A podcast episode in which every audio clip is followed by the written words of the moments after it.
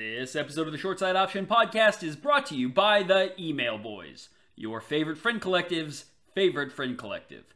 Sporting purple since the birth room, season ticket holders since three Locketts ago, and passing high school geometry by studying Tex Winter's triangle offense. The Email Boys thrive in the clutch and in most social settings, driven to rep the cats and educate the community on what it means to bleed purple, to be excellent, and how to rip Jays like Michael Beasley. When the purple gets ready to roll, the email boys are ready to deliver.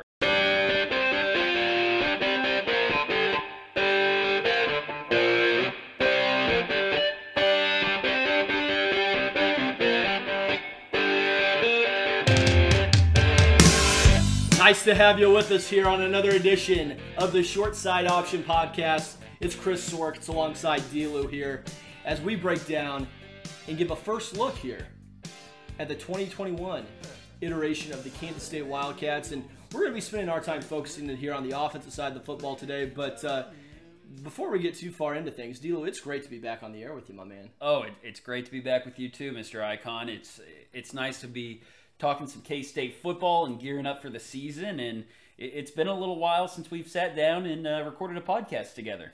You know, it really has been. And you know, at last at last check here, uh, you know, was not a great end of the season here for K State, uh, coming off of five straight losses after starting out four and one. So this 2021 season uh, kind of has the feel a little bit of a, a really a proving ground season for uh, if Chris Klieman and staff are going to be able to get things on the right track and kind of get back into uh, get back into what was a successful year one uh, going eight and four. Yeah, the, season it, it, doesn't quite feel like it's a like it's a do or die for this staff. Um, at least not from an administrative perspective, but from a fan perspective, you, look at this season and kind of coming off the heels of a disappointing season last year, and, and right now it just feels like the program doesn't have very much momentum uh, behind it. And you look at this roster that returns, especially uh, a healthy Skylar Thompson coming back in, and, and, you look at the team and you think, man, this this could be a pretty good season um, as we kind of close the book on this era, the Skylar Thompson era. Sure. Um, and there's a lot of reason to uh, have some high hopes coming into the year. Um, and you get the feeling that, boy, if this is a disappointing season, if it's another losing season or something, then it's hard to envision the, the Chris Klieman project really getting off the ground, coming off uh, two losing seasons in a row and breaking in a, a, new quarterback and have a lot of fresh faces next year too. Certainly, uh, certainly a good point there, Drew. I, I think the biggest thing when you look at what K State was doing last year, uh, starting off four and one and, and really kind of asserting themselves uh, towards the top of the Big Twelve standings, was they were getting good play. Um, really from from the defense defensive side of the ball was really kind of carrying them there for stretches as Will Howard was getting acclimated uh, at the starting quarterback position, and then towards the end of the season, everything kind of fell apart due to a number of reasons uh, injuries, uh, unavailability of players uh, due to COVID or whatever the case might have been. So things kind of got a little bit out of whack there. But it was a little, little concerning seeing at the end of the season things really fall apart. However, however, first three, four games, you know, up until when when Skylar Thompson went out, I thought K State was looking pretty good. I mean, the, granted, you have to look back at the Arkansas State game. That kind of gets easily lost in the mix. But first game, kind of coming back, things were a little bit out of out of out of whack there, and it's a game K State should have easily won. I don't think there's any question about that. But let's not break. Too, let's not uh, hang our hats too much on on what happened last season. This is a forward-looking podcast. Life moves one way, baby, and we rip out the rear view mirror here, and we're only looking forward. So let's turn our attention to this 2021 K State Wildcats offense. Uh, Big 12 Media Day just last week.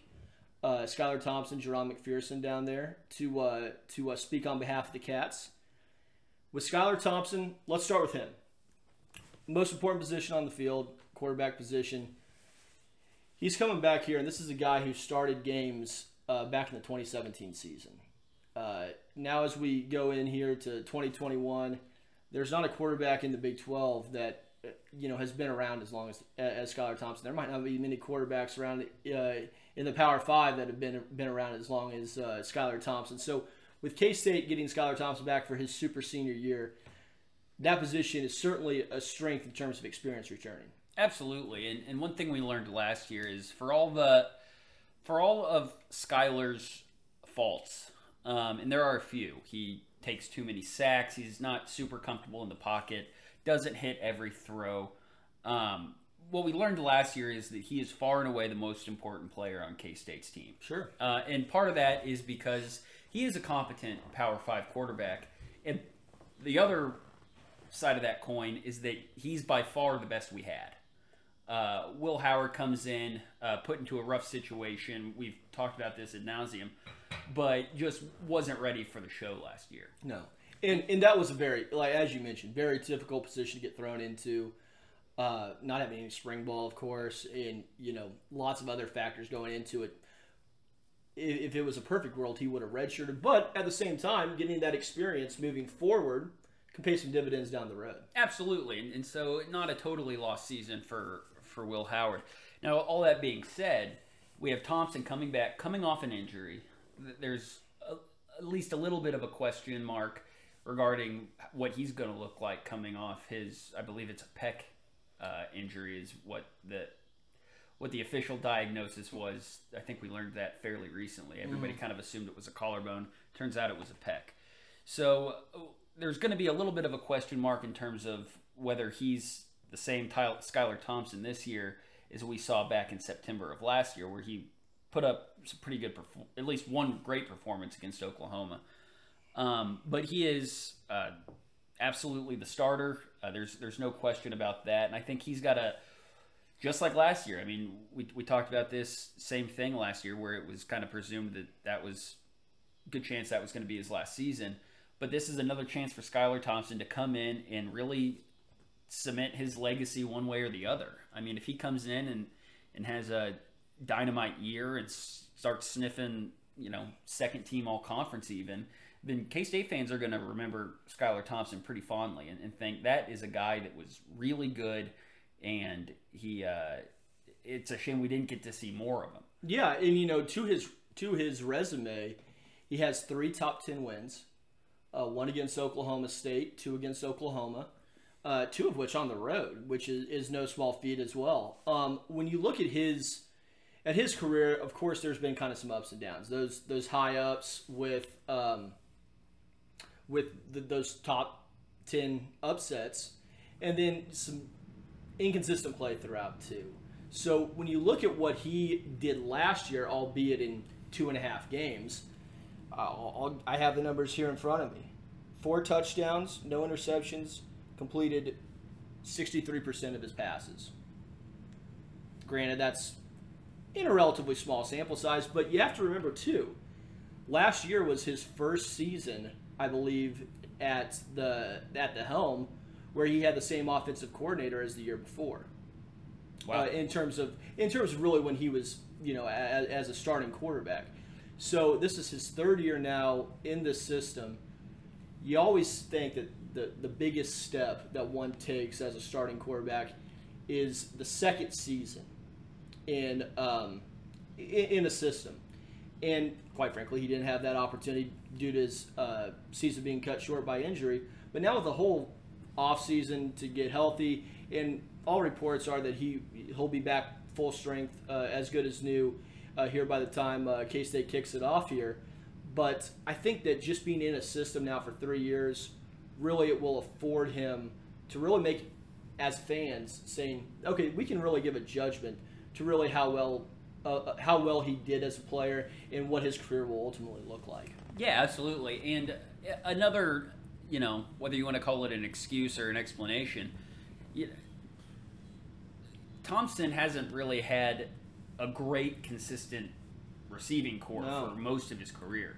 I mean, you look back, he had that game against Oklahoma State. You think of Byron Pringle having a huge game, and then after that, the receivers have really taken a kind of fallen off a cliff here in the last two or three years in terms of talent across the board at the receiver position. I mean, and that's a that's a big part of it. Tyler Lockett makes Jake Lock, Jake Waters look great. Uh, James Terry made Roberson look great, Jordy and Freeman. Sure. And a guy like Thompson, you think, well, he's had Malik Knowles on and off Yeah. throughout his career. That's saying kind of politely. Yeah. I mean, And you know, it's a shame we didn't get to see him have a full season with Briley Moore last year, or another legitimate threat. And so I think a lot of how Thompson looks this year is going to depend on uh, either the health of Malik Knowles and his ability to show up week in and week out, or the rise of a second receiver threat, whether that's uh, Emer DeBebe or a guy like Keenan Garber or if Chabastin Taylor steps up and has a big year or, or some other name.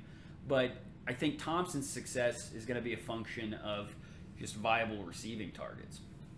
Yeah, and I think maybe his most viable receiving target is is the guy out of the backfield and Deuce Vaughn. Uh, and let, let's keep it here in the quarterback room if we can. You know, I look here at typically the Big 12 is known for the high scoring offenses and, and great quarterback play. And, and this year, Uh, You know, a lot of times in the Big 12, looks like they're playing basketball. You there. know, it does. It does. It can't. It's just basketball on grass, my man, uh, or basketball on turf. You know, sometimes uh, Yeah. most most schools in the Big Twelve are are turf fields. I think. Gosh, let me see. TCU, Texas Christian has grass field. Oklahoma, Iowa, State. Does is the 40 acres? No, that's turf. KU's turf, Baylor's turf, Tech's turf, Oklahoma State's turf, Western Virginia's turf. So it's really, but it, it's it's on it's basketball on For the most part, here. for the most part, turf, but sometimes grass. Sometimes grass. Yeah. So we look here at this at this crop of quarterbacks here in the Big 12, and you've got Spencer Rattler, the um, the odds-on favorite to win the Heisman Trophy. You have Max Duggan at TCU, uh, Purdy at Iowa State. I think Skylar Thompson is probably, to me, I, I'm looking here at Phil Steele. He has K State as the fifth best quarterback unit in the conference. He's got Oklahoma, Iowa State, TCU, Texas Tech, and then a tie for fifth with Oklahoma State and Spencer Sanders there. At Texas Tech, they have that uh, show guy coming in from Oregon as, as a transfer. Right. I do think that Skylar Thompson is the third best quarterback. Wow. Because, I mean, Spencer Sanders is probably more talented, but you have to give the edge to experience, at least in my view. Get- Spencer give- Sanders avoided. I mean, he was benched at least once last year uh, due to play. So, I mean, I, I believe he was benched in the Red River Shootout last year because he just wasn't getting it done for a little bit. You mean bit. Bedlam? Uh, I thought they sat him down during against Texas too. Oh, Oh, I'm sorry. I'm getting him you're, you're getting. Rattler. You're getting Yeah. Rattler. Yeah. So No, but I right. think Sanders Sorry. did get benched. I think your point is right in that in that Bedlam game. Now, granted, that game got out of hand there for the Cowpokes, but regardless to say, I do think that you, you can't knock on the experience of Skylar Thompson, and I think on paper, at least heading into the season, I think K State's got one of the top three or four quarterbacks in the league. And Yeah, I think no, that, I- and I think that really bodes well for K State. Uh, when you talk about a team that do they have aspirations to get maybe from the Big 12's middle class to a little bit higher up there? Well, and one thing that makes I, I know we want to stick with Thompson, but I think you have to contextualize what the whole offense is going to look like. I, I think, you know, Thompson having a dynamite, legitimate threat in the backfield, something he didn't really have. Uh, he had a competent backfield in 2019 with Brown and Gilbert, but you know, Deuce Vaughn is going to get everybody's attention in the Big 12 this season. Uh, that's going to be first, second, and third for defensive coordinators game planning K State, and that's that's a benefit to the quarterback just because he's that's going to open up receivers and uh, really K State won't really have to bother with establishing the run early on in games, and that will free up Thompson to really ideally have what he wants in terms of passing uh, going up against defenses. And so, you know, Thompson being able to take kind of a back seat as the focal point for defensive coordinators, I think is another reason that makes him even more dangerous. Well, let's go ahead and kind of turn the page here and look at the rest of the quarterback room. Unless you have something no, else to that's add. exactly what I wanted Okay. to chat about too. So let's turn the page here. We talked, we touched a little bit on Will Howard earlier. Uh, got thrown into a tough situation as we mentioned last year. had some moments of of uh, where he looked like this could be an that there could be something there with him, but more moments of this is a true freshman quarterback playing in the Power Five. This looks like a guy who's lost and not ready to be here. And however, word is that if you would ask, I, I know Klieman had mentioned it at media days, and uh, much of the talk ha- about Will Howard is that he may be one of the most improved players on the K State roster. And there's been some talk that there could be packages for him throughout the season as a running threat, maybe to kind of give Skylar Thompson a little bit of relief, maybe from you know carrying the ball 10, 15 times a game, especially down there in the goal line situation. With Will Howard, I mean, you're looking at a guy that I think you've got him pulled up there. Pretty big, sturdy guy, 6'4", 2, 225. I mean, is a guy that can really, you know, provide a little something in the run game for K State. 235. 235. Okay. He's he's becoming like a load. Yeah, that's and that's something that is nice to have eh, when you're in the short yardage situations and in the run game. He did show some ability last year in that run game. The Uh, TCU game, he had a, what a 65 yard run. The quarterback sneak against TCU remains a great play call, uh, and Mess really like to uh, like to call on that. And it had a big game uh, back in 2019 with Skylar Thompson. That's right. Uh, as we've as we've discussed on here uh, before, but not only do we have uh, Will Howard getting in the mix, and he does figure to be uh, Skylar Thompson's primary backup here as we enter into the season. But there, you know, could be some usage for him in, in some short yardage packages and, and getting some getting some playing time that way. But uh, K State also brings in a, a highly ballyhooed uh, recruit out of uh, the Rocky Mountain State, Jake Rubley, who maybe maybe some folks that are listening uh, not aware of. He is uh, Sylvester Stallone's nephew. How about hey, that? hey, that's my Sylvester Stallone. That's a, that's a that's a good one, man. Yeah. You, how, how long have you been working on that? I practice it sometimes. Okay, well it's it's it shows. It's very good. Hey, it's kind of my close to my Fonzie impression too. Yeah, you know that's that's good stuff out of you. Yeah, So y- you've got some talent here, and then you have Jaren Lewis, who, uh, you know, came in as a guy that a lot of people thought uh, could be a kind of an under the radar guy that uh, Klieman has had the history of developing uh, at, at North Dakota State in their quarterback room. When you look at this room in terms of outside of Skylar Thompson, remove him from the equation here, you, you have to feel relatively comfortable with the youth as well as you know the talent that's in that room. Uh, of course, with Rubley being a four-star recruit and Will Howard, you know, having had some ability last year, uh, should be interesting to see what, what shakes out there. yeah. I, I think getting to your point about uh, the Howard packages. At first, my you know you, you think of these gimmicky uh, packages for certain bigger load quarterbacks. You're looking at. I, I don't love that. Who was the guy at Oklahoma? Oh, Blake Bell. Blake Bell, yeah. Uh, you think, man, that ex- that's just not my favorite thing. I feel like they come in, they look one dimensional, and Well- if they're not one dimensional, then what's the point? And, and if the ball is moving, if you're moving the ball down the field well, it, it just takes out the rhythm of the game. And I think it, to your point, it can really do more harm than good. It can, and God forbid a turnover happens, and then it's everybody second guessing what Sure. a stupid move it was. That said, 2012 OU game, prime example of that. Well, yeah, yeah. Um, but that said, when you have a guy who's take Skylar Thompson, he's injury prone, or at least is coming off an injury, and he's a guy that is probably going to do some running this year. But I really hope we don't make him don't you go overboard in the running game using Skylar Thompson. Um, now, it's nice you get inside the ten yard line and you think, man, it would really be nice to totally open up the playbook and really utilize the quarterback run game, or at least make defenses, you know, threaten that. Mm-hmm.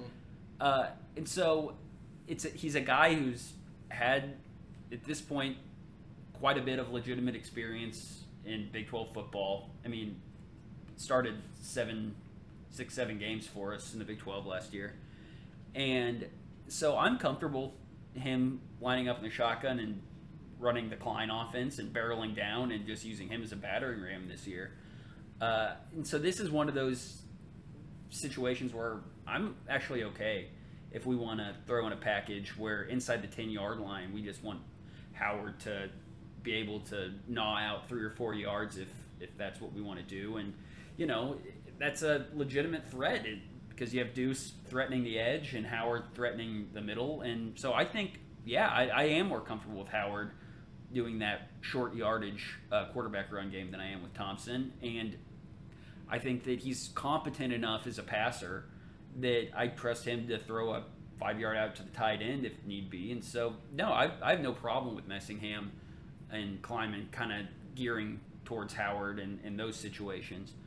Uh, regarding Jaren Lewis, man, if we're if Rubley or Lewis are having to take meaningful snaps this year, then I think it's going to be chaos for the offense just because mm-hmm. that means something or multiple things yeah. have gone horribly wrong. Uh, you know, the coaches talk highly of Jaren Lewis. Did he play in the Iowa State game last year? You know, I I can't remember whether it was it him may or have been a few. But, I, I know Nick Ast got in there, but I, I don't recall anything meaningful. Uh, you know, frankly, if we, if we're to our third string quarterback, and at that point it just becomes whether we want to burn the Rubley red shirt or not. Sure. Um, if we want to just preserve the red shirt, then fine, throw out Jaren Lewis, or if we just don't think Rubley's ready. But I'm this year, I'm just not considering much of what Lewis or Rubley look like, just because we have two, I think, significantly better quarterbacks than either of those guys at this point, and so I'm more than if we if we get to the point where those guys are taking meaningful snaps, then we're having a we're in a really bad position. Yeah, odds are that that would be the case. And at that point, if if they can take a snap without fumbling, then fine, great. But at that point, I feel like it's we're reverting back to what we looked like last year, where we just have a guy in the backfield who's a total liability. Let's look at uh, let's put on our um, let's put on our prediction hat here and say we're doing this podcast fast forwarding a year previewing the 2022 Cats. Will Howard, Jake Rubley, um, and uh, Jaren Lewis here are the three quarterbacks from the previous year. I think it would be unlikely to say all three would still be at K State at this point in time. How would you kind of, if you had to make a prediction right now in terms of what that room might look like going into 2022, what would that look like for you? I I don't think it's a given that either Howard or Rubley are going to transfer. Um, I, maybe one of them does if they read the tea leaves, but I think that it's going to be an open competition in 2022 for the starting job. And if if, if Rubley's under the impression that he's going to be able to transfer somewhere and, and start right away, um, then fine. Uh, and same goes for Howard, just depending on what the quarterback race looks like.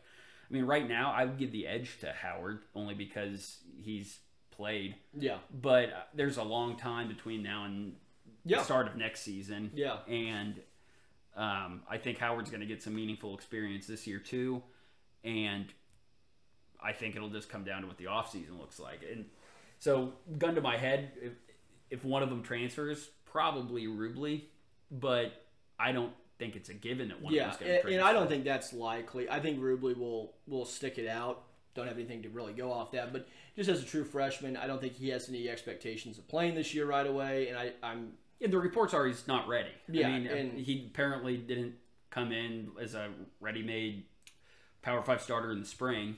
Not to be, not that that's surprising, um, but I'd say give it a year, and if Rubley is still withering on the depth chart, then maybe he goes and wants to find greener pastures somewhere else. But right now, I think projected starter for 2022 is probably Howard, only because he's got more experience, even if he didn't look very good uh, when he played. I think that's probably you know a, a probably be the odds-on favorite. I'll go ahead and I'll take Rubley to start 2022, but uh, All still plenty of time to. Uh, Well, if I win, you have to pay me fifty dollars, and okay, I think I'm good. I, I might be good for that. all right. Okay, so let's let's let's close the door in the uh, the quarterback room. Let's look at the big uglies up front, the hog mollies, the hog mollies, if you will. Yeah. We've got Hey, are they going to get sponsored by a local Manhattan restaurant chain with the name and chain with the uh, the name and likeness stuff? Have you heard of that? Mm-mm, So- I haven't. No, I forget who it was, but one of the I think Gosh. it might have been Arkansas. I think I did see yeah something. A little bit. yeah bit the about Arkansas somebody like that the, the offensive the entire offensive line got a name and likeness deal from like a local uh, restaurant, and I thought, uh, man, that'd be pretty cool for. What would be a good restaurant to to sponsor him? Is Big D's still around? Oh yeah, it is, man. I went there. Gosh, it would have been about uh, December 2019, I want to say, and I hadn't gone there since I was in college. And man, it hit the spot. It's under, I think it's under new ownership, and it might be called something a little bit different now. I think, but it, it's in the same location. And it was a Leaf? terrific. It was a terrific cheeseburger. Yeah, maybe them or Vista or heck, even So Long or something like that. Some nice big burger place. Yeah, Yeah, I, I kind of like that. yeah. I like that idea. maybe a hibachi hut. Hey, go eat some gumbo. Yeah, hey, sign me up, man. Yeah, Uh, but in terms of the uh, in terms of the offensive linemen, this is a group that started off the season predictably in rough shape, replacing a very experienced offensive line from 2019 that I believe were we were replacing five starters, but Josh Rivas was back who had who had played a little bit uh, in 2019. You know, we get into 2020 and, and really the the um, overall theme throughout the first three to four to five games was K State just could not get anything going running the ball. Yeah. it, it, it was it was very tough for K State to be averaging more than you know three yards a carry, and that that for what with what K State's wanting to do offensively. Uh, that starts up front. yeah, it starts up front, and, and three yards of carry is just not going to get it done. Um, now we get into the later half of the season against you know teams like Oklahoma State. They ran the ball pretty well. Uh, Baylor, Texas, they ran the ball pretty well. So this line started to gel a little bit more towards the end of the season. And when you look back at what's returning on the offensive line, you have Noah Johnson, who's who's kind of the projected starter at center. Uh, Taylor Poitier uh, at right guard, Josh Rivas at left guard, Christian Duffie at right tackle, and Cooper Beebe at left tackle. So these are all guys that played quite a bit last year. Yeah. And then you have also guys like uh, Ben Adler, uh, Leveston, who have also played, and so your depth is is kind of getting there from an overall standpoint. And I remember speaking with you last year, and we were saying, you know, this offensive line is young, but we feel good about what this group can have. Even guys that are like a Whit Mitchum or a Taylor Warner, a little bit further down the depth chart, that that uh, you know K State fans feel uh, are, are really you know potential cornerstones for the offensive line. So when I look at this overall group, I look for them to take kind of where they were running the ball. You know, running the ball for four and a half, five yards, a, carry in some of these later games, and letting Deuce Vaughn have a little bit more, uh, a few more openings, being able to to use his shiftiness and, and to make people miss in the open field after getting by that first level. If this offensive line can kind of pick up where they left off uh, here as we wound out 2020, you have to think that this is a really a, a potential anyway for being really one of the stronger parts of this offense uh, if, if they continue to gel and continue uh, to improve as a unit. Yeah, I mean, it, last like you said, last year it was a total lack of Oh, it experience that was, really yeah. reared its head in the 1st part of the season. And then towards the end, they started to come together. And you know, one guy you didn't mention is I believe it's Kingsley Ugwu, uh, kid out of Hutch, just that giant load. I think he's a uh, four by three guy. Yeah, and that's that's another great uh, you know body that they can play. I think ideally, I think ideally they would like him to start at one of the tackle positions, probably right tackle. Uh, maybe not quite there by Stanford uh, in the first game of the season, but maybe by conference play he's he's gelled in a little bit, or maybe kind of maybe towards the end of the year gets in the rotation because we've seen with um, with what Klieman and what Conor Riley want to do with this offensive line is to really have the best five guys out there. Right. Uh, and they will they will mix and match. They'll they'll rotate guys in to get reps and. It, that I'm glad you brought him up because he could definitely be a, a key part of, of the K State offensive line. Maybe not this year in a huge way, but uh, in future years as well. Yeah, maybe even towards the back half of the year. Sure. It wouldn't shock Sure. me if he's got a grip on the playbook and, and knows what to do. But yeah, I- I think we're in agreement in terms of left to right. We got Beebe, Rivas, Noah Johnson, uh, then probably Poitier, and then Duffie over on the right side. And that's a that's an offensive line I'm pretty comfortable with going into the into uh, the season. It- It's a nice mix of experience at this point, and you have guys like Beebe who is you know very talented, uh, shoring up the left side, and and if we can get some help uh, at tackle, we slide him inside, and the group becomes we improve two positions. You know, another guy that I uh, wanted to touch on too is Carver Willis at one of the tackle positions. He got some playing time last year as well. So uh, I go through, and that's one thing I really do like with what this offensive line group has become because, you know, we looked at it kind of from a recruiting standpoint back at the end of the 2019 with so the 2020 recruiting class, and we looked at it and saying this offensive tackle position really has some question marks in terms of you know what's it going to look like in 2020 now this is all of course before covid entered into the, entered into the picture. And how are we going to have this experienced offensive line? Because you know they didn't have a, a full spring to kind of have that together it was that was the biggest question mark going into last year was the offensive line. I don't think there was any question about that. Yeah, now we've got some guys that have had to, whether if it's kind of by trial by fire, get into the picture and getting at least some substantial playing time. So I think that's one thing that I really like is that they've played enough guys there to where you know, kind of even guys that are maybe second or maybe even third in some positions on the depth chart have at least seen some action Yeah. here over the last year. So I think that's a that's something that should be uh, touched on, and you know, hopefully, health is something that K State enjoys this year on the offensive line. But if there are some injuries, I feel like we are much better suited to kind of absorb some of those losses now than we would have been, you know, maybe in years past. Yeah, I mean, I think we could stand to lose three guys on the offensive line and still be okay. Because you have guys like Adler or Ugwu or even Carver Willis um, having had time before, and you know it's not ideal, but it wouldn't shock me if they could step up and, and fill a, plug a hole. So we, we do have a little uh, room for air across the offensive line uh, with depth, and that's a that's a nice position to be in going into the year.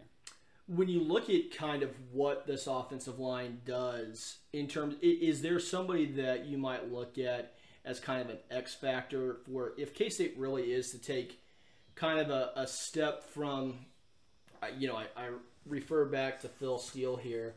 He's got k-state's offensive line as i pull this up has them ranked kind of lower in the in the pack here uh, at that position uh, seventh in the big 12 yeah, that strikes me as low. yeah, if K State's going to maybe get up in that that upper middle class, so to speak, of the Big Twelve, is, is there some guy that you look forward to maybe taking a, a big step forward, or is it just overall cohesion up and down the offensive line that that really gets K State into a little bit uh, higher in terms of where that offensive line ranks across uh, across the conference? Yeah, I mean, I think the guards are probably uh, the question mark for us, and by that I mean uh, Rivas and probably Poitier, because you look at the tackles, and I'm pretty comfortable with Beebe and Duffie. I think those guys did a great job last year.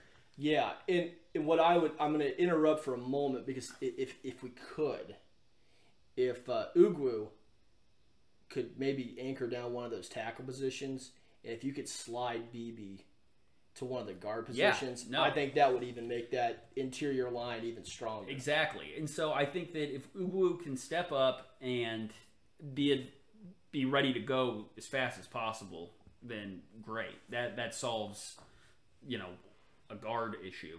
Um, but you know, Rivas kind of took a step back last year because that was a guy coming into the year that we thought was going to be the real anchor on the offensive line, and he's he did not perform uh, like a lot of people, uh, including myself, hoped he would. And uh, so all that to say that any help we can get at guard, and whether that's Rivas stepping up or Poitier or uh, Ben Adler or one of those guys, just or I'm sorry, two of them stepping up to to really be strong guards, then that makes a huge difference for us. Um, but as far as a weak spot on the offensive line, I think it's probably the guard positions coming into this year. But we have a lot of outs there in terms of bodies, um, and even a guy like Ugwu shoring up one of the tackle spots to allow Beebe to move inside. Suffice to say, I think we both feel a whole lot better about where this offensive line is from not only a frontline perspective, but also a depth perspective as we head into to 2021. And I think that is uh, something that, gosh, if you look at K State in what would make a successful season for them, I think the two points that you kind of have to hit on for, for the, from at least the offense perspective. It's health at quarterback and the offensive line continuing to improve. And I think the both of those, I mean, health is something that's out of everyone's kind of control. But in terms of what this offensive line can do, I think K State has to feel relatively good about where they find themselves. Oh, most definitely. Most definitely. I love it. I love it. So we've hit on the offensive line. Anything else you want to touch on there before we, we kind of wrap that position group up? Uh, no, I think uh, they'll have a lot of interesting uh, defensive game plans as, as teams try to focus on uh, Deuce. And I wouldn't. I I think that I, if I was game planning against K State's offense, I'd expect a lot of heat um, in terms of, of some exotic blitzes and that sort of thing, just to try to bottle up the running game and put pressure on Thompson, who hasn't experienced, who hasn't shown a ton of poise in the pocket over his Sure. career. And so I think uh, fielding those stunts and blitzes is, is going to be uh, the challenge this year for the offensive line. Well, let's transition to probably the biggest question mark on the K State offense right now, and that's the wide receiving core. Um, really, when you look at it, Malik Knowles. Let's let's rewind back to 2019. He seemed to be the overall biggest key on if K State was going to do anything offensively on, on a given day. When he was out of the lineup, it seemed like this offense was lacked any big playability, uh, especially in the passing game. But they would find ways to get him involved, whether if it was even in special teams or if it was through uh, him carrying the ball on on on you know jet sweeps and, and things of that nature. Up and down last year. Uh, unfortunately, more downs than ups probably throughout 2020. 2021, I think, is a really big year for him in terms of what what he might be able to do for for a, a group that is really kind of short on playmakers. Uh, when you look here at the projected starters, uh, Malik Knowles at one wide receiver position, Phillip Brooks at another, Best in the world. and then uh, at tight end, uh, Daniel Imatorbhebhe, uh, a transfer from USC, where he started his career, to your old stomping grounds. To Illinois. to Illinois, uh, and for the Fighting Illini, uh, under head coach um, Lovie Smith, who's now uh, no longer the head coach there. Got Burt got there now. Bret Bielema. Now he just now he's been around for a long time. Bret Bielema. No, it matter, baby. Oh, yeah. But He was- Bret Bielema has too. He has. That's true. Uh, Imatorbhebhe was catching passes from Sam Darnold back at back at USC. Wow. How about that, huh? That's a, that's a trivia question. right So you look at what he has in terms of athletic ability. I think he is an upgrade from Briley Moore in terms of just being able to be a, um, you know, if they were both 100%, I'd probably take him out of Bebe in terms of just what he provides a, as an athlete. Now, Grant, his issue has been staying on the field. He's been beat up and injured, and that's caused him some some issues. I would have to say that when you look at what, and also too, I do believe Imatorbhebhe. I, I I'm saying this. I'm kind of going off air, uh, off the cuff here. I believe he also made a stop at Florida. When? I, I I'm gonna check on that here because I I remember thinking that he had at least a stop there, maybe after USC. Okay. But anyway, what I'm getting to is this overall group. I think is the biggest question. I, you know, I I'm lumping the tight ends here. Uh, my man Sammy Wheeler had some, had some shine last year, and I want to say I was the Yeah. president of the fan club. You've been on. You've been a Sammy Wheeler fan for a long time. Now he uh, suffered uh, an injury there uh, towards the end of the season, and he, he's kind of coming in a little bit beat up here to, to 2021. But we expect a big year out of him, nonetheless. Yeah, absolutely. Uh, I beat the drum for Sammy Wheeler still, but uh, let's let's kind of talk about this position group. Where does K State find some other playmakers outside of Malik Knowles and Phillip Brooks?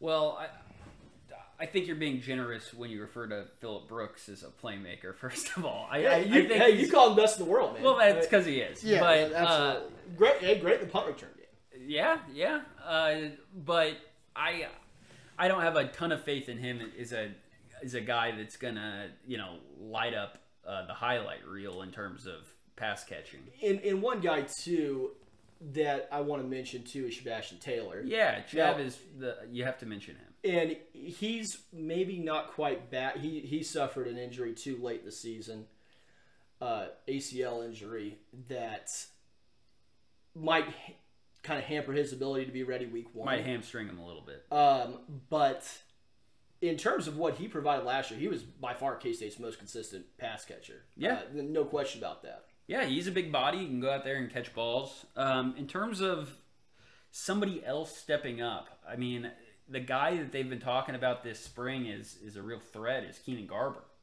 the the young guy out of uh, Lawrence, Kansas, and so you look at there, there's going to have to be a receiver not named Brooks, Taylor, or Knowles that steps up and provides some kind of playmaking threat opposite of Knowles. And I don't think uh, Taylor and Brooks are are going to be the answer there. I'm thinking that it, it's going to have to be uh, one of the other guys. And, and Garber is is the easy one to go out there and, point to and pin your hopes on.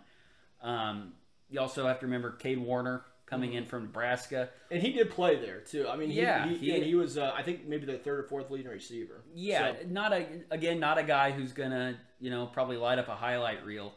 You know, they're starting to at, at Big Twelve media days. Jalen Travis got some mention by Klieman. Uh, you wonder about Tyrone Howell, the transfer from Hutchinson Junior College, uh, one of Ugwu's uh, teammates, and so you just think, okay, we we've got three or four of these secondary type receivers.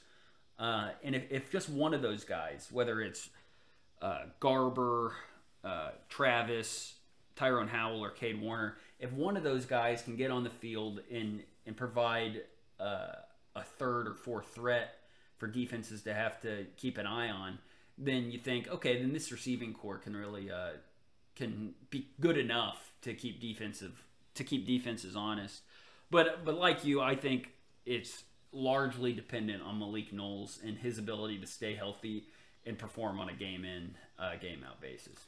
Yeah, I, I think he's really the, the key to this group. Um, wh- what we saw from him in 2019 was was some explosiveness as a playmaker, um, and for a group that is really lacking kind of that that uh, that primary receiver, he's the best bet to fill that to fill that role.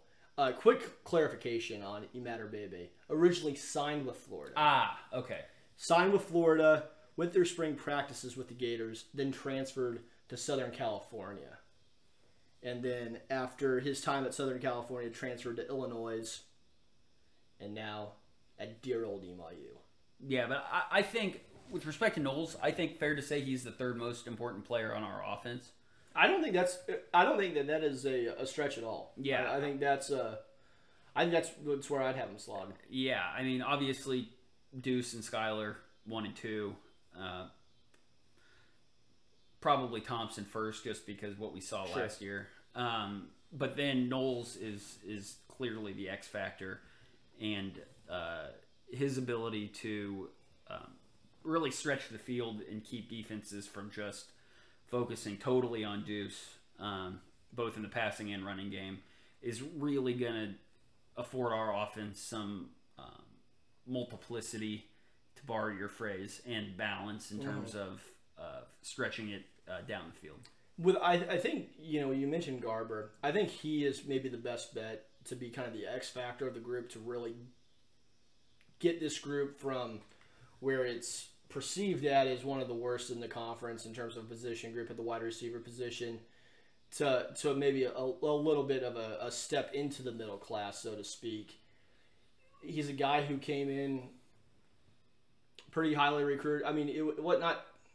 He was, he was a good get for K State at the time. That was kind of the first big win for uh, for Klieman on the recruiting trail with uh, with him holding off uh, Les Miles and KU for for Keenan Garber. So you like to see him take that big step forward, but in a position group that is looking for playmakers, uh, him, Kade Warner, you know, I, I hope that we're able to get a healthy version of Chabastin Taylor at some point or another this season. With that being the case, you know, I, I think that this is a group that maybe can can get out of that lower tier uh, in terms of quality of the conference, but still, it's not going to be a position uh, group that's going to be a strength for K State. I don't think this year. Yeah, well, probably not. But I think, um, like it or not, whether he's ready or not, I expect Garber to get some run. Yeah, uh, absolutely. And, and see a lot of field this year. And so he'll have a chance to shine and, and kind of show what he can do, uh, which is should be an intriguing opportunity for the young fella. So we've kind of touched on all the wide receivers here and the, and the tight end position, and we've kind of buried the lead here a little bit Yeah, on maybe the group that is the strongest for K State. Ab- I think it's you look- probably the strongest position group we have on the team. Yeah, if you look at what um, if you look at what K State has coming back at running back, obviously the conversation begins with Deuce Vaughn, but there are some guys that are going to be backing him up that have had some action before. Joe Irvin, uh, Jacardia Wright, that have uh, ha- have gotten some playing time. But one thing I'm going to kind of, as we kind of wrap up with the wide receivers and, and the pass catchers, something that just can't be understated, uh, or can't be overstated, I should say, enough, is with Deuce Vaughn, you have essentially another wide receiver because he lines up in the slot so often. Absolutely, especially you know whether he starts in the backfield or, or starts on the out, yeah, yeah. Um, and you know even out of the backfield catching passes that I between uh, and this is a great point because between Vaughn, Knowles, uh, Taylor, and Brooks, it's like those guys. At least the three wide receivers have had a lot of playing. time Yeah, they played some 12. football, yeah. And uh, when you add Deuce Vaughn into the mix, now that is a guy who's going to load up on highlight reel plays. Yeah, And so and we know, saw plenty of them last year. and and it's not as if when we take Vaughn out of the backfield this year that we're left with Harry Trotter in the backfield, um, which was the case a lot of times last year. That you split Vaughn out and it's It's obvious that we're throwing the ball. right. Whereas this year, I mean, with Wright and Irvin both back, both in good graces and uh, and out of their opt out year, uh, in Irvin's case, it's it's like okay, we we can afford in like a we, we can line both those guys up in the backfield, split Deuce out, and have a legitimate game breaker still in the backfield. And so I think that that's that's a great point because Deuce showed last year that he is an, absolutely a viable threat lining up in the slot. It, he had multiple, uh, you know, enormous plays out of the slot last year. The Texas Tech game comes to mind, but and so yeah, it- it- Oklahoma, yeah, yeah, absolutely. in, in situations where we split Deuce out, then a lot of our wide receiver woes and lacks of threats at the uh, wide receiver position kind of evaporate. Yeah, absolutely. So let's let's go in with Let's both jump- feet here to yeah. uh, to the running back group, and you know, as I mentioned here, Deuce Vaughn last year had 434 receiving yards for two touchdowns, led the team in, in yards uh, in yards receiving, and uh, also had the long. Uh, we talk about his his big playability 77 yard uh, touchdown against Texas Tech to put that game out of reach. Uh, you have to look at what he has done in his true freshman season. Uh, I believe twenty four seven Sports uh, gave him uh, freshman offensive player of the year honors, and you see why because essentially for I, I should say the last half of the year, but it, it really was really since day one, game one, that he was the focal point of this offense. And you have to think that he's going to take a step forward with mid, with more consistent quarterback play uh, at, at the uh, with, with Skylar Thompson there. But I don't think it gets stated, and maybe it gets even forgotten. But we might not just be dealing with a really, really good running back, which Deuce Vaughn is. We might be dealing with a generational kind of player. Yeah. Uh, with, with Deuce Vaughn, and I think that's maybe something that hasn't been quite uh, you know shed enough light on here as we look forward into the 2021 season. I, I'm just trying to go back and think of another example of a freshman at K State who had a better campaign, a better first year campaign than Deuce Vaughn had at any position. The only one that I can come up with, and it's not it's not a freshman, it's a first year player, is Daniel Thomas. I mean, Yeah. I mean that that Daniel Thomas in 2020 Immediately in became the rather, it- immediately became the offense. and uh, But he was a junior. yeah, he was a junior. So I mean, it's not a it's not a guy that you're going to have for four years. Uh, yeah. and with with Deuce Vaughn's ability, not only with, with Daniel Thomas, it was kind of just a downhill running running style there, but uh, his versatility, I think, really opens up this offense and can make it very difficult to defend. Yeah, I mean, I, I totally agree with what with what you're saying. He is. Um, I I can't remember a talent uh, I've seen at K State since obviously. I mean, I'm gonna Darren Sproles, Sure. Oh, that's always the but yeah. but even so, I'm. You know, you think back to Darren's first year, and you knew that he was going to be the next big thing, but at the time, he he wasn't that big thing yet. no. And Deuce Vaughn, he's there right now. Yeah, And no so question.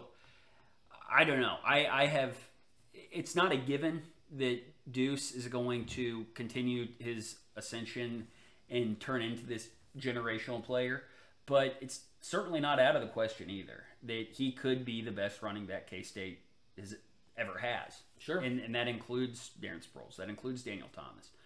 Um, It and includes so- Marlon Charles. yeah, that in, that includes Carlos Alsup and Donnie Anders and Danny Morris Petrie. and Petrie and all those guys. Yeah. Um, but so I don't know what there is to say about Deuce Vaughn that hasn't been said. He's, uh, I I think he's really really good. My my knock on him last year was that I wanted to see him put on some more weight, just to be able to increase his durability and, and his power a little bit. Although, um, he's not ever going to be, I don't think, a you know the powerful back. You, you remember Darren was Yeah. a little tank. bowling ball, yeah. But and- but Deuce could ultimately turn into that, and he put on I want to say between six and ten pounds in the off season, which is good. Uh, but no, I, I mean I think the sky is the limit for Deuce Vaughn, um, and I'm excited to see what he can do uh, this year out of the backfield and in the slot, and he is set to be K State's uh, biggest name and best player for the next three to four years. Yeah, I, I, I can't argue with anything that you said there. So let's look at the rest of the room. Uh, Joe Irvin, Jacardi Wright, Keon Mosey, of course, had transferred out uh, here within the last month. The room was getting a little bit crowded. Yeah, getting a little bit crowded. There's you know some other players. Duran Weathers has has caught some eyes.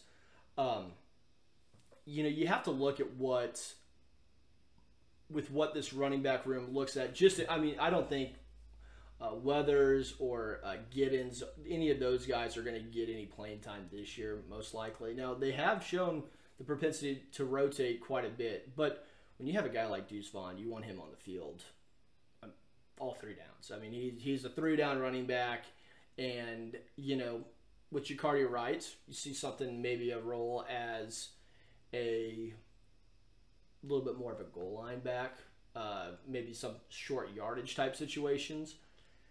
Joe Irvin really can kind of be at that Deuce Vaughn light, so to speak. You throw him in the backfield, and you maybe split uh, Deuce out to the slot. I think there's 15 carries a game for guys not named Deuce Vaughn. Yeah, I, know? I I, th- I would go a little bit shorter than that maybe, but I, I don't I I don't include I don't hate- quarterbacks in there. Yeah. Okay. But okay. I I think that it wouldn't shock me if Irvin between Irvin Wright the field that non Deuce Vaughn running backs had ten plus carries a game. yeah. I, I'm with you on that. only because look at how- look at Harry Trotter's workload last year. Sure. I mean it was he was getting at least seven carries a game for the Yep, most part. you're right on it. 72 carries last year. Yeah, and so I think that when you have guys like Irvin and Wright and guys who are who are I think competent Big 12 running backs, that those guys are going to be able to shoulder more of the load. I mean, I know that Klieman said he wanted Vaughn um, he intended to get Vaughn 20 25 touches a game. Um, I don't know whether those were carries or what. But ideally, I think, you know, assuming our offensive line looks like we expect it to look, I think 35 carries a game for running backs isn't totally out of the question. Maybe more, maybe closer to 40. Um, and if that's the case, then there's going to be other mouths to feed. And I think that Irvin and Wright are the obvious uh, are the obvious other mouths. And don't forget Jackson E. Yeah, Because absolutely. that little bowling ball.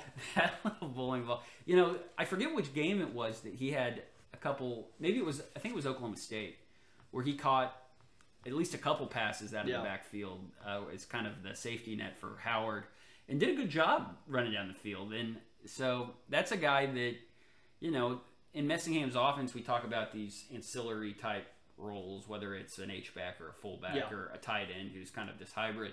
But Dineen, I think is. Uh, I don't think he's going to be getting many carries a game or over the course of the season. But that's another guy in the backfield who's, uh, I think, really good at his job and probably get at least a couple passes out of the backfield. A guy Sure. that's just a total headhunter out there too. Yeah. Um, was I think it was Deuce's. I think it was against Texas that uh, Jax had like.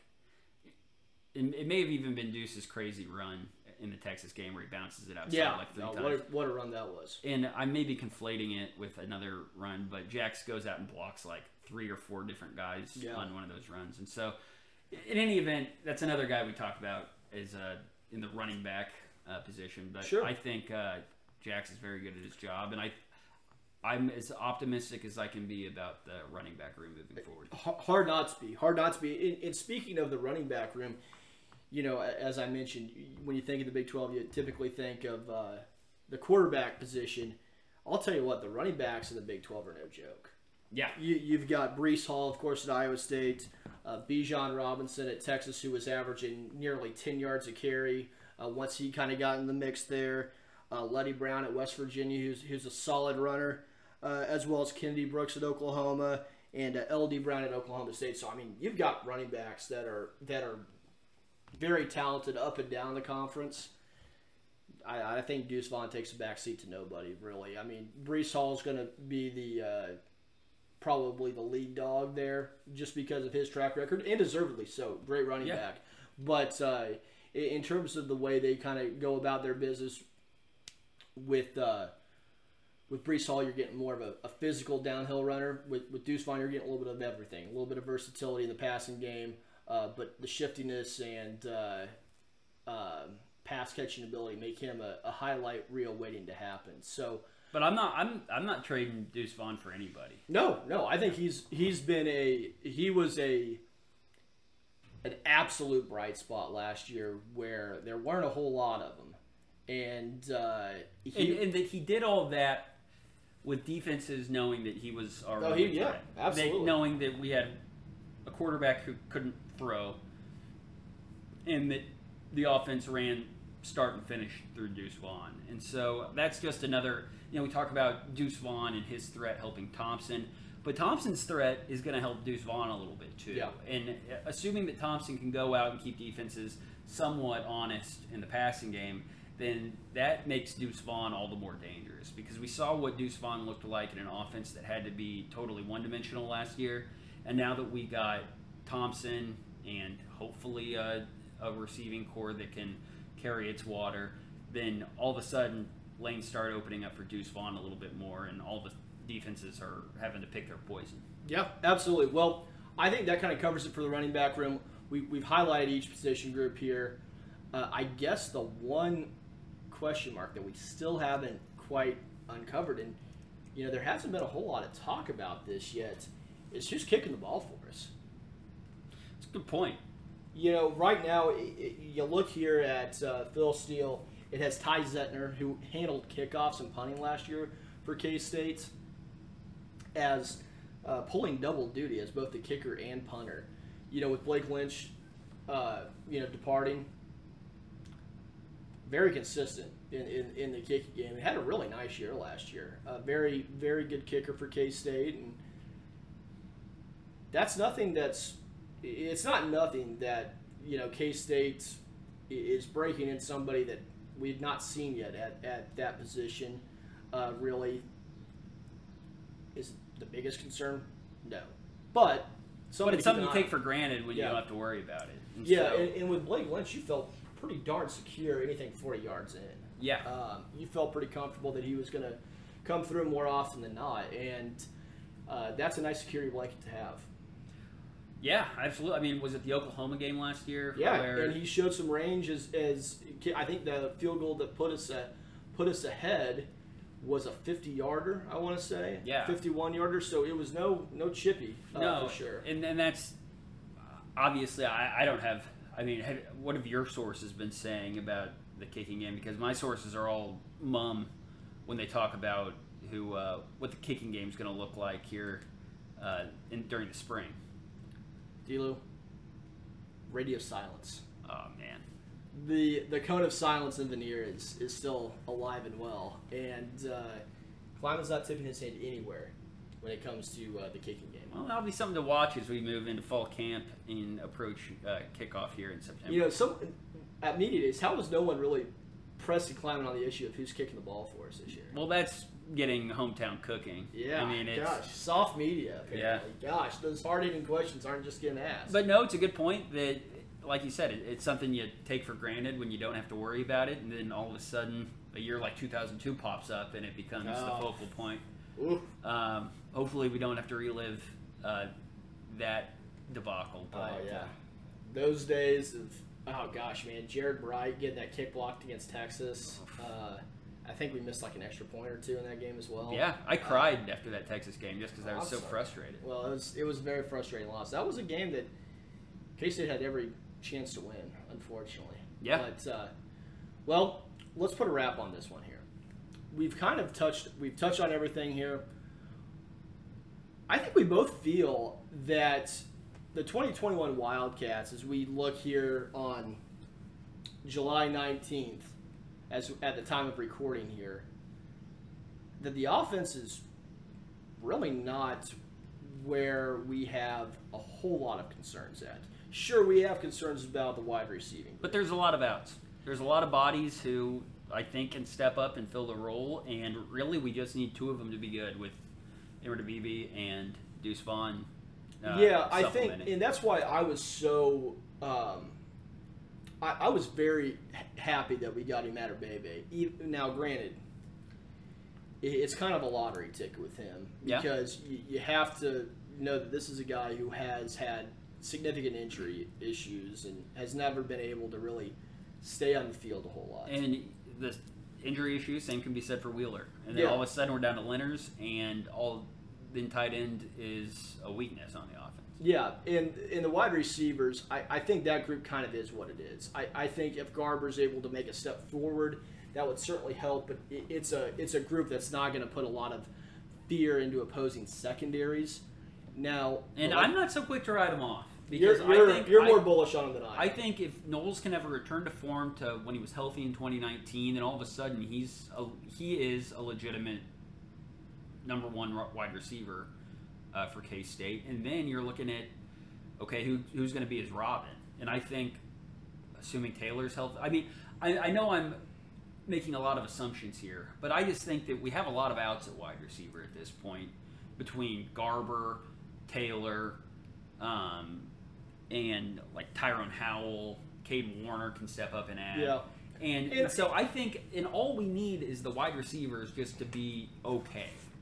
And if that's the case, then I think our offense is going to be really good. Wide receivers just can't be. We can't be looking around saying, "Man, if only we had a good, competent wide receiver. If they can just get to okay, then I think that's all our offense really needs in order to be really dangerous and one of the more efficient offenses in the Big 12.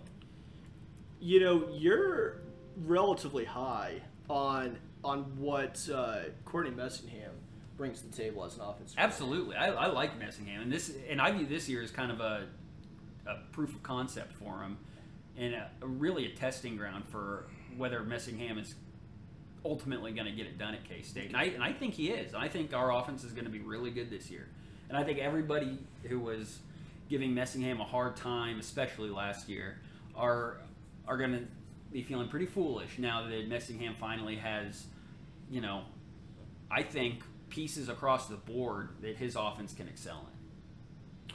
Well, I kind of overstated Kade Warner. I, I saw that he started four games and thought he was one of their leading receivers. He was not. He had five receptions for four yards. So I, I did want to just clarify that from Yeah, no, I don't think Warner's necessarily the answer. but No, I think, no, no. eh, But I, I, I think I might have misstated that earlier. So Oh, I, I gotta okay. I gotta correct Correct the record. I gotta gotta strike that from the record and get the whiteout out. So, um, but anyway, we're looking here at this K State offense. I like it. I'm gonna ask you a question here, point blank. K State last year, in games that uh, in games that Skylar Thompson started, we'll just go with that. Yeah, 31, 38, and 31 points. This this offense average over, say, 35 points a game.